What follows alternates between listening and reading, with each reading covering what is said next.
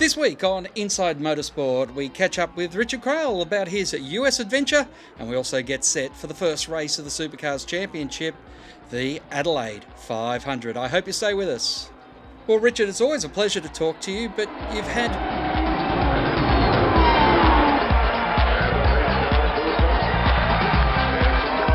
possibly one of your more unique experiences sitting up in the crowd for the Daytona 500. Yeah, good day, Craig. Uh, yeah, it was. It was very unique. Something that I've wanted to do for a long time, and uh, been fortunate enough to do the Indy 500 uh, a couple of years ago for the 100th running there, and uh, one thing led to another, and we were at the 60th running of uh, the Great American Race Daytona. So, very cool experience. Uh, it's one of those motor races that's iconic.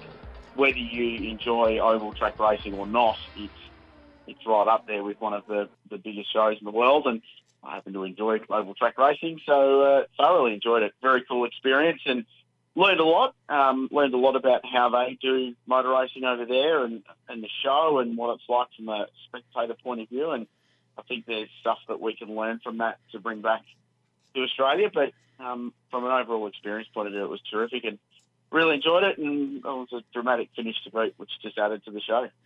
Can you define the differences between the Indy 500 and the Daytona 500? Well, no, no, I was talking to someone about this the day, and I, I don't think you can, and, and I think that's what makes each event so very unique. They're, they're really not comparable. They're both large scale events on large scale facilities that just, you know, they seem to operate outside the rules of what motorsport should be in terms of attracting a crowd and how it runs and the behind the scenes stuff. But they're both so vastly unique events in their own right that, that they're really not that similar. And I think that's I think that's great because they should stand on their own. They, they both stand for very different things. Um, you know, the Indy 500 more about the history and the tradition and um, probably draws more on its past than the Daytona 500 does. Um, whereas the NASCAR race is definitely um, it, it's as much about the, the actual competition in the show and um, the pack racing and kicking off the NASCAR year. And um, yeah, they're, they're, both very different spectacles, very, very different spectacles. But I, as I said, I think that's what makes them unique and that's worth celebrating and, and you know makes it worthwhile going to both of them. In some respects, it's a bit like the 12 hour, the 1000, and now the six hour, which uh, is oversubscribed again this Easter. Whilst it's all three are at Bathurst, all three have a completely different feel to them. Yeah, I think so. But but even even the format of the races at Indianapolis and uh, and Daytona are, are, very very different. And you know the, the Indy 500 is a, a different style of race. It's not quite so much pack racing like Daytona is. Um, it's still on a nice edge, but there's perhaps more of a strategic element involved. Whereas Daytona, you know, you've got 40 NASCARs running within a second of each other three wide, um, and it, it's probably more of a, you know, to be honest, it's probably more of a big bash style cricket game, whereas the Indy 500 is a bit more of a one dayer. Um, sort of the way the race plays out. They both build to a thrilling finish, of course, but um, yeah, I, I just you know celebrate the differences. I think they're they're both completely different ways of going motor racing. They've both got different appealing parts of the show that stand out as being eye opening uh, and I think that's fantastic. You also had another chance to go to a uh, world famous circuit at Sebring. Yeah, which is sort of an opportunity while we are in Florida. We, we had a couple of days after the 500 to have a look around. So we went down to Miami and Fort Lauderdale, had a look at the coast, which is all very nice. But on our way back up to Orlando, we, we drove up through the middle, up through the Everglades, and then to uh, to Sebring, which is a fascinating old place, old World War II airfield. Um, it's it's couldn't be more of a contrast to Daytona, which is this immaculate facility. It's you know it's superbly laid out, superbly presented. Everything's perfect. Sebring's an airfield where they've put a racetrack in about 50 years ago, like some fences up, and not much has changed. But it's got a great, unique charm to itself, and um, we were lucky enough to catch a couple of uh, hours of IMSA sports car testing there. So um, the GT3 Cup USA was running, uh, LMP3 cars were running. So it was it was cool to see it in action. Um, it's a fascinating old place, and I'd, I'd love to see the Sebring 12 hour because I think when it's full and that's a an event famous for its carnival style atmosphere and, and 50 people just camping there, uh, I think it'd be a, a, pretty interesting place. But you couldn't get more of a contrast between two facilities than, um, than Sebring and Daytona because they're just worlds apart, which is ironic given they're now owned pretty much by the same corporation. Mm. Well, one event that's going to kick off the Australian supercar season is the Adelaide 500. It's I don't know how many times I have to check myself to uh, not say the previous sponsor of the last, what was it, 13, 14 years?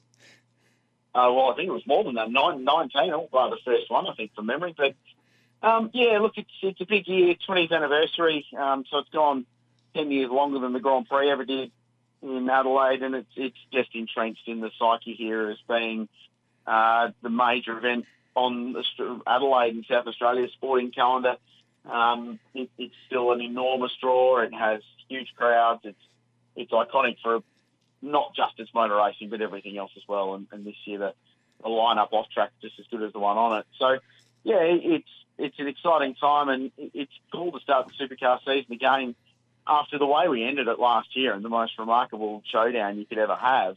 And now it's it's probably gone up a notch because there's just so many variable storylines going into this year's Supercars Championship that make it really compelling and, and should make it one of the better championship battles again that we've seen. So there's so many competitive combinations, so many rookies, new names, new faces, experienced drivers in small teams, um, you know, big teams with young drivers. It just it all stacks up to be a really compelling weekend and um, there's a level of unpredictability about it that we perhaps haven't seen going into Adelaide 500 for some time because, you know, we weren't sure what DJR Team Penske would do this time 12 months ago. So we all sort of went into it thinking, oh, it's going to be a Whincup benefit. And, um, well, we all knew how last year's season played out. So, um, yeah, really exciting. It's a, it's a cool time of year. And one fascinating thing we'll see for the first time in a long time is we'll see the team with the last two years champion not being mm. in the position of the champion team, where DJR Team Penske will take that prime position out of the pit exit. Yeah, and that, that just has a, a little extra half a percent of a of a role. So we saw how good McLaughlin was in qualifying last year, and, and that was from having a, a pit bay further down the garages. So now he's going to have clear racetrack blazing out for, for qualifying, which is just going to help him uh, in his amazing one lap pace even more than it did last year. So, you know, just a little advantage, and that, that's proof that the team's championship is actually worth something, even though the, the driver's title is is the big ticket story. The, the team's title certainly has a role to play, and that pit order preference is a big thing. Um, it's, it's just it's stacked up, isn't it, from a field perspective when you look at some of the storylines going on about how the it's 14 Holdens and they've all got brand new cars, and none of them really have much of an idea about how they're going to perform. Um, there's pressure on Nissan to deliver in the final year of their current contract with Nissan as a manufacturer. Um, Tickford Racing has strengthened.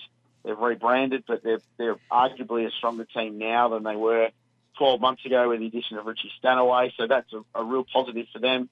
Um, and, you know, the, the, final question mark of can Shell V-Power Racing go on and tick the box that they need to tick, which is win a championship. And, you know, the man to do it was more than likely going to be Scotty McLaughlin. And um, the pressure's now on him to, to just get through that final hurdle. And, I mean, that's only half of it. Craig Lowndes has got to perform. If David Reynolds continuing to improve with Erebus, um, how will Will Davison go in 23 red? How will Simona De Silvestri go in her second full season? Now she knows all the circuits, etc., etc., etc. You can see why it's such a an anticipated start to the year. And for all the talk about the front of the field, with the changes in teams and licenses and entrants, we are going to see a case where it's going to be very easy to end up in the back five positions of this year's championship. And uh, not not many motor racing categories around the world can say that you know you don't often have the last five spots, ignoring mechanical failures, already sorted out before you start the race. Oh yeah, it's it's wide open, isn't it? And, and Will Davison was quoted in an article online the other day saying that you know you, you, you could be 25th one week and second the next. It's just the way that it's going to play out. There's no on paper at this point. There's no dud outfits, and there's no dud cars in strong outfits. Hmm. So you remove those variables. It's just a, a remarkable grid. Um, you know, I mean, Will Davison, single car team, used to be Lucas Dumbrell, but he's got a Tickford racing car that won races last year. And he's a guy that's finished in the top three in the championship and won Bathurst twice. He's got a good engineer and a, a solid financial base to build on. So they should be competitive.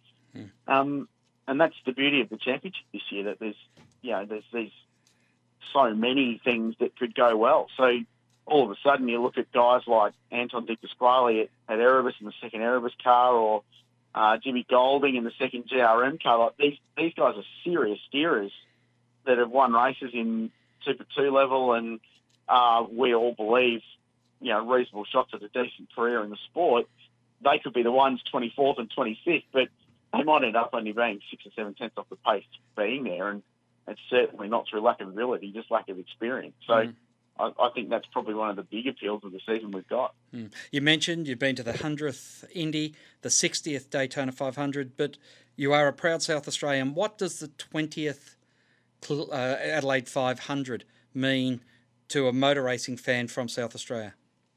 Well, I mean, it, it's huge, isn't it? And, and, you know, I talked before about how big the event is to the state and how it's now entrenched itself here, but um, you've got to remember that in '95, when well, it was '94 when the news came out that when it was reported that Adelaide had, had lost the Grand Prix or Melbourne had stolen it, depending on which viewpoint you, you care to take in that argument. Um, you know, there, there, was a conceivable notion that all we'd have left in motor racing here would be a, a touring car around at Mallala, and that was about it. So the the bold move by the government to to kick off this this Adelaide 500 and, and take a gamble with a a domestic touring car event on a big straight circuit using all the same infrastructure they use for the Grand Prix and promoting it the same and, and running it in the same way. It was an enormous gamble to take, um, but fortunately it paid off. And um, I think it's a great testament to everyone that, that invested in it and um, back in the day. And I, I think it's a fair argument that the event itself probably has a, an overreaching effect on the sport in Australia in general because had it not been a success, I'm not convinced we'd be racing at Townsville now. I'm not convinced we'd be racing uh, at Newcastle and these other straight circuits that we've we've tried. I don't think any of those would have happened had the Adelaide 500 not have been a success. So it's got broader implications across the sport, but from a local perspective, it, it's an extraordinary event that draws 260 to 300,000 people over the course of four days. Um, and it's just an amazing bit of PR for, for South Australia. And, and, you know, it's unanimous across the sport and certainly the people that you and I work with in the media and most of the teams and drivers. It's, it's the benchmark event. It remains the benchmark event after 20 years. I think that's an enormous uh, feather in the cap for the Adelaide 500. And for the media industry, for drivers out of South Australia, it has been uh, a huge launching platform. They've been able to uh, build a career based on the experience of what they've had the uh, opportunity to report on or, or support mm. race in and, and so on. Yeah, well, I mean, without the LA 500, I wouldn't be doing what I'm doing. I don't think there's any doubt in that. I'd, I'd have a crack, but but the following just wouldn't be there in the sport for that to happen. And um, and even further than that, you know, there's, there's a $120 million racetrack being built in South Australia now, a permanent circuit, an hour southeast of Adelaide at Tailem Bends. There's no way that that would have been built had the confidence in the industry not been there via the Adelaide 500. So, you know, the, the Peregrine Corporation who are building the bends, you know, look at the strength of the sport in South Australia and the legitimate following that it's got and the patronage that it's got through the Adelaide 500 and that gave them the opportunity to go right. Well, we can gamble and build this racetrack here um, because we know that there's a following in the state. We know that there's enough commercially to back it up and to run it as a viable operation. So, you know, the, the event just it, it, the tentacles that, that come out from it that spread right throughout the industry. That it, it's a snowball effect that that event has grown and built um, so many different facets of the sport over here in particular. But I think I think nationally as well, um, and even internationally, it's an event that people look at and go, "Wow, can't believe a domestic touring car category has an event of that scope." You know, three years ago there were ninety thousand people there on Sunday. yes, it was helped by a big concert that night, but I mean, for a domestic touring car race, that is an unbelievable crowd, and it's something that the British Touring Car Championship, the World Touring Car Championship, the DTM, Japanese GT, anyone like that, they would give their right arm and leg for, um, and they don't have it, but we do. So I think it's brilliant for the sport here. And I'm looking forward, Richard, uh, coming up at the end of August to see who is the racetalk.com South Australian Supercar Champion when you present that trophy to uh, the combined points winner from Clipsal and Tailem Bend. Yeah, let, us not jump the gun. I haven't done that deal to sponsor that yet, but I like the way you think. Uh, the South Australian Supercar Champion. Yeah, it's a big thing. Could be good. Um, yeah, I mean, August isn't that far away, scarily enough. So uh, the Tailem Bend round will come around all too quickly. Mm, indeed. Richard, great to catch up with you. Thanks for your insight into uh, your experiences over in the States, and we look forward to speaking to you throughout the 2018 year. It's amazing we're saying 2018, and more particularly when we uh, start getting into some of that Porsche racing that you do so much enjoy. Thanks, Craig. Always pleasure. Inside Motorsport is produced by Thunder Media for the Community Radio Network.